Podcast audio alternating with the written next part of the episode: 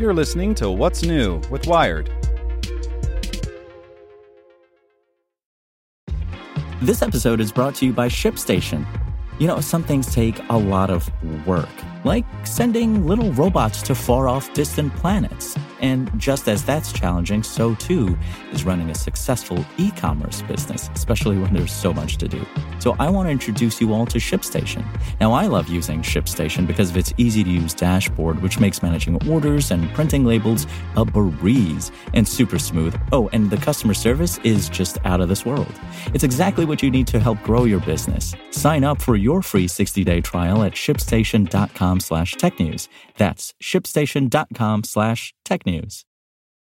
This podcast is supported by Tools and Weapons, the podcast hosted by Microsoft Vice Chair and President Brad Smith. Each episode features insight you won't find anywhere else from the center of the conversation surrounding emerging technologies like AI. Right now in the podcast, you can hear a special episode where Brad Smith lays out Microsoft's vision for a vibrant marketplace driving the new AI economy. To hear more, follow or subscribe to Tools and Weapons with Brad Smith wherever you get your podcasts. Hey there, this is the spoken edition of Wired. Fighting a wildfire in Texas, building a network to connect 40 million people to the internet, cutting pollution with chainsaws. Hear Chubb customers tell their stories at chubb.com slash podcast. And stay tuned after the show to hear how a sinkhole swallowed eight priceless sports cars. Streaming football games is so much harder than it looks. By David Pierce. In an NFL game, every big play is a content earthquake. The moment Atlanta Falcons wide receiver Julio Jones catches a touchdown by ripping the ball out of a hapless defender's hands, the effects ripple far and wide. Somebody in the stands with a good view uploads their video to Instagram. Fantasy scores an online Gamecast update. Twitter goes nuts. Friends text, Did you see that? with a bunch of wide eye emoji. And you get a push notification on your phone from ESPN or Bleacher Report alerting you to the highlight. If you're watching the game on a live stream rather than through your cable box, all that stuff usually happens before you even see the play. Whether you're on Hulu, Sling, YouTube TV, or some shady Russian website, every sports fan knows the pain of their stream lagging 30 seconds behind, maybe even more.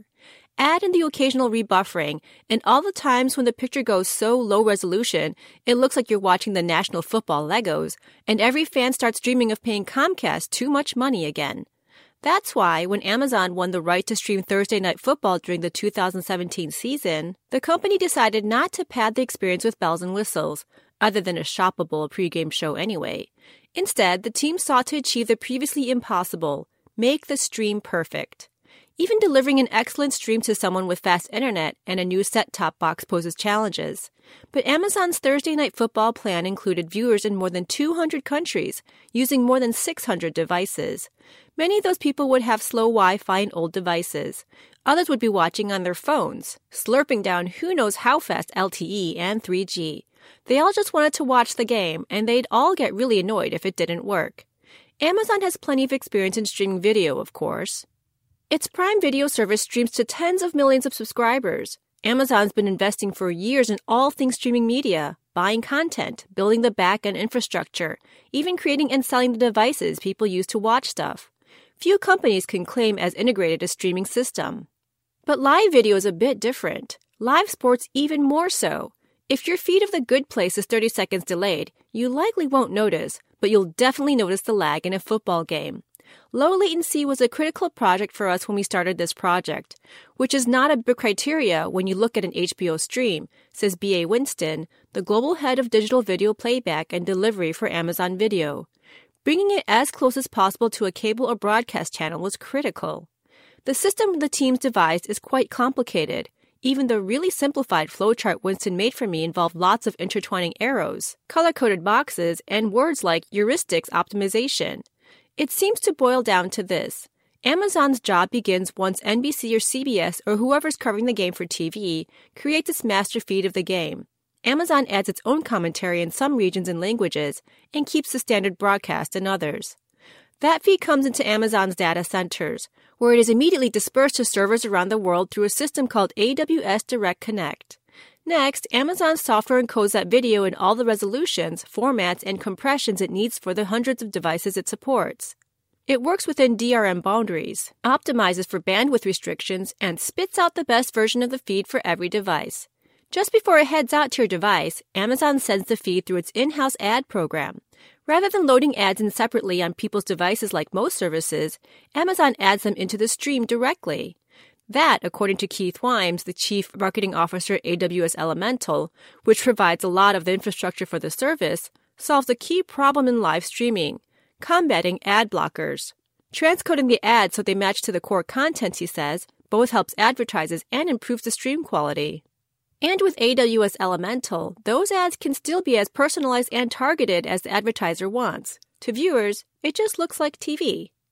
After all that takes place, Amazon sends the final feed out to its many CDN partners, which are the data centers and servers all over the world that deliver the content to customers. Amazon's own CloudFront service is a massive CDN, but the company works with lots of partners as well. And then, finally, you get the video. It sounds like a lot, but ideally it all happens in just a few seconds. A couple of weeks ago, during a criminally boring Thursday night football game between the bad Denver Broncos and the terrible Indianapolis Colts, I put the whole thing to the test. I flipped on three feeds of the game at once one on TV, one on Amazon's Prime Video app for iOS, and one on Chrome on my laptop. Neither Amazon stream ever caught up to the TV, but they were solidly close. My laptop ran about 20 seconds behind, and on the iPhone it was only about 7 seconds behind. The stream never died, even over a bum LTE connection. It only dropped to 8 bit sorts of resolutions a couple of times.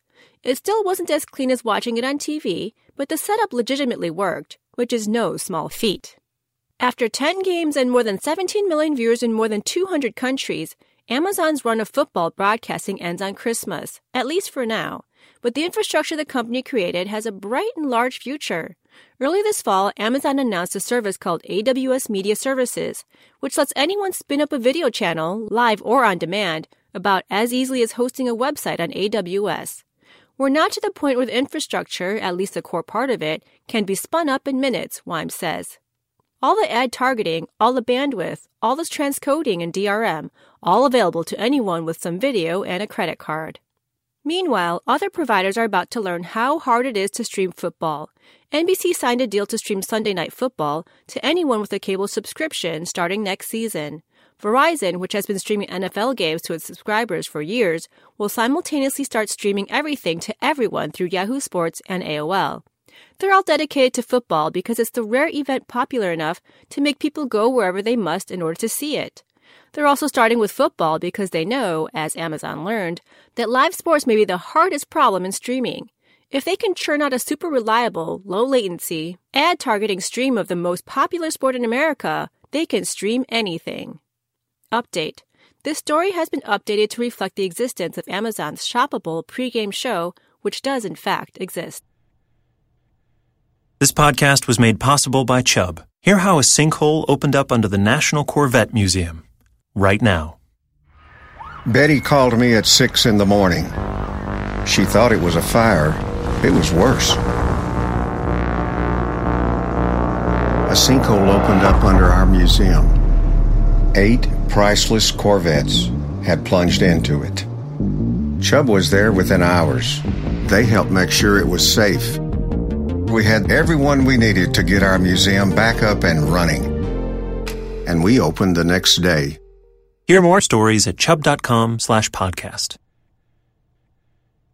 Want to learn how you can make smarter decisions with your money? Well, I've got the podcast for you. I'm Sean Pyles, and I host NerdWallet's Smart Money Podcast. Our show features our team of nerds, personal finance experts in credit cards, banking, investing, and more. And they'll help you make the most of your money while cutting through the clutter and misinformation in today's world of personal finance. You'll get clarity on strategies to help you build your wealth, invest wisely, shop for financial products, and plan for major life events. Listen to NerdWallet's Smart Money Podcast wherever you get your podcasts.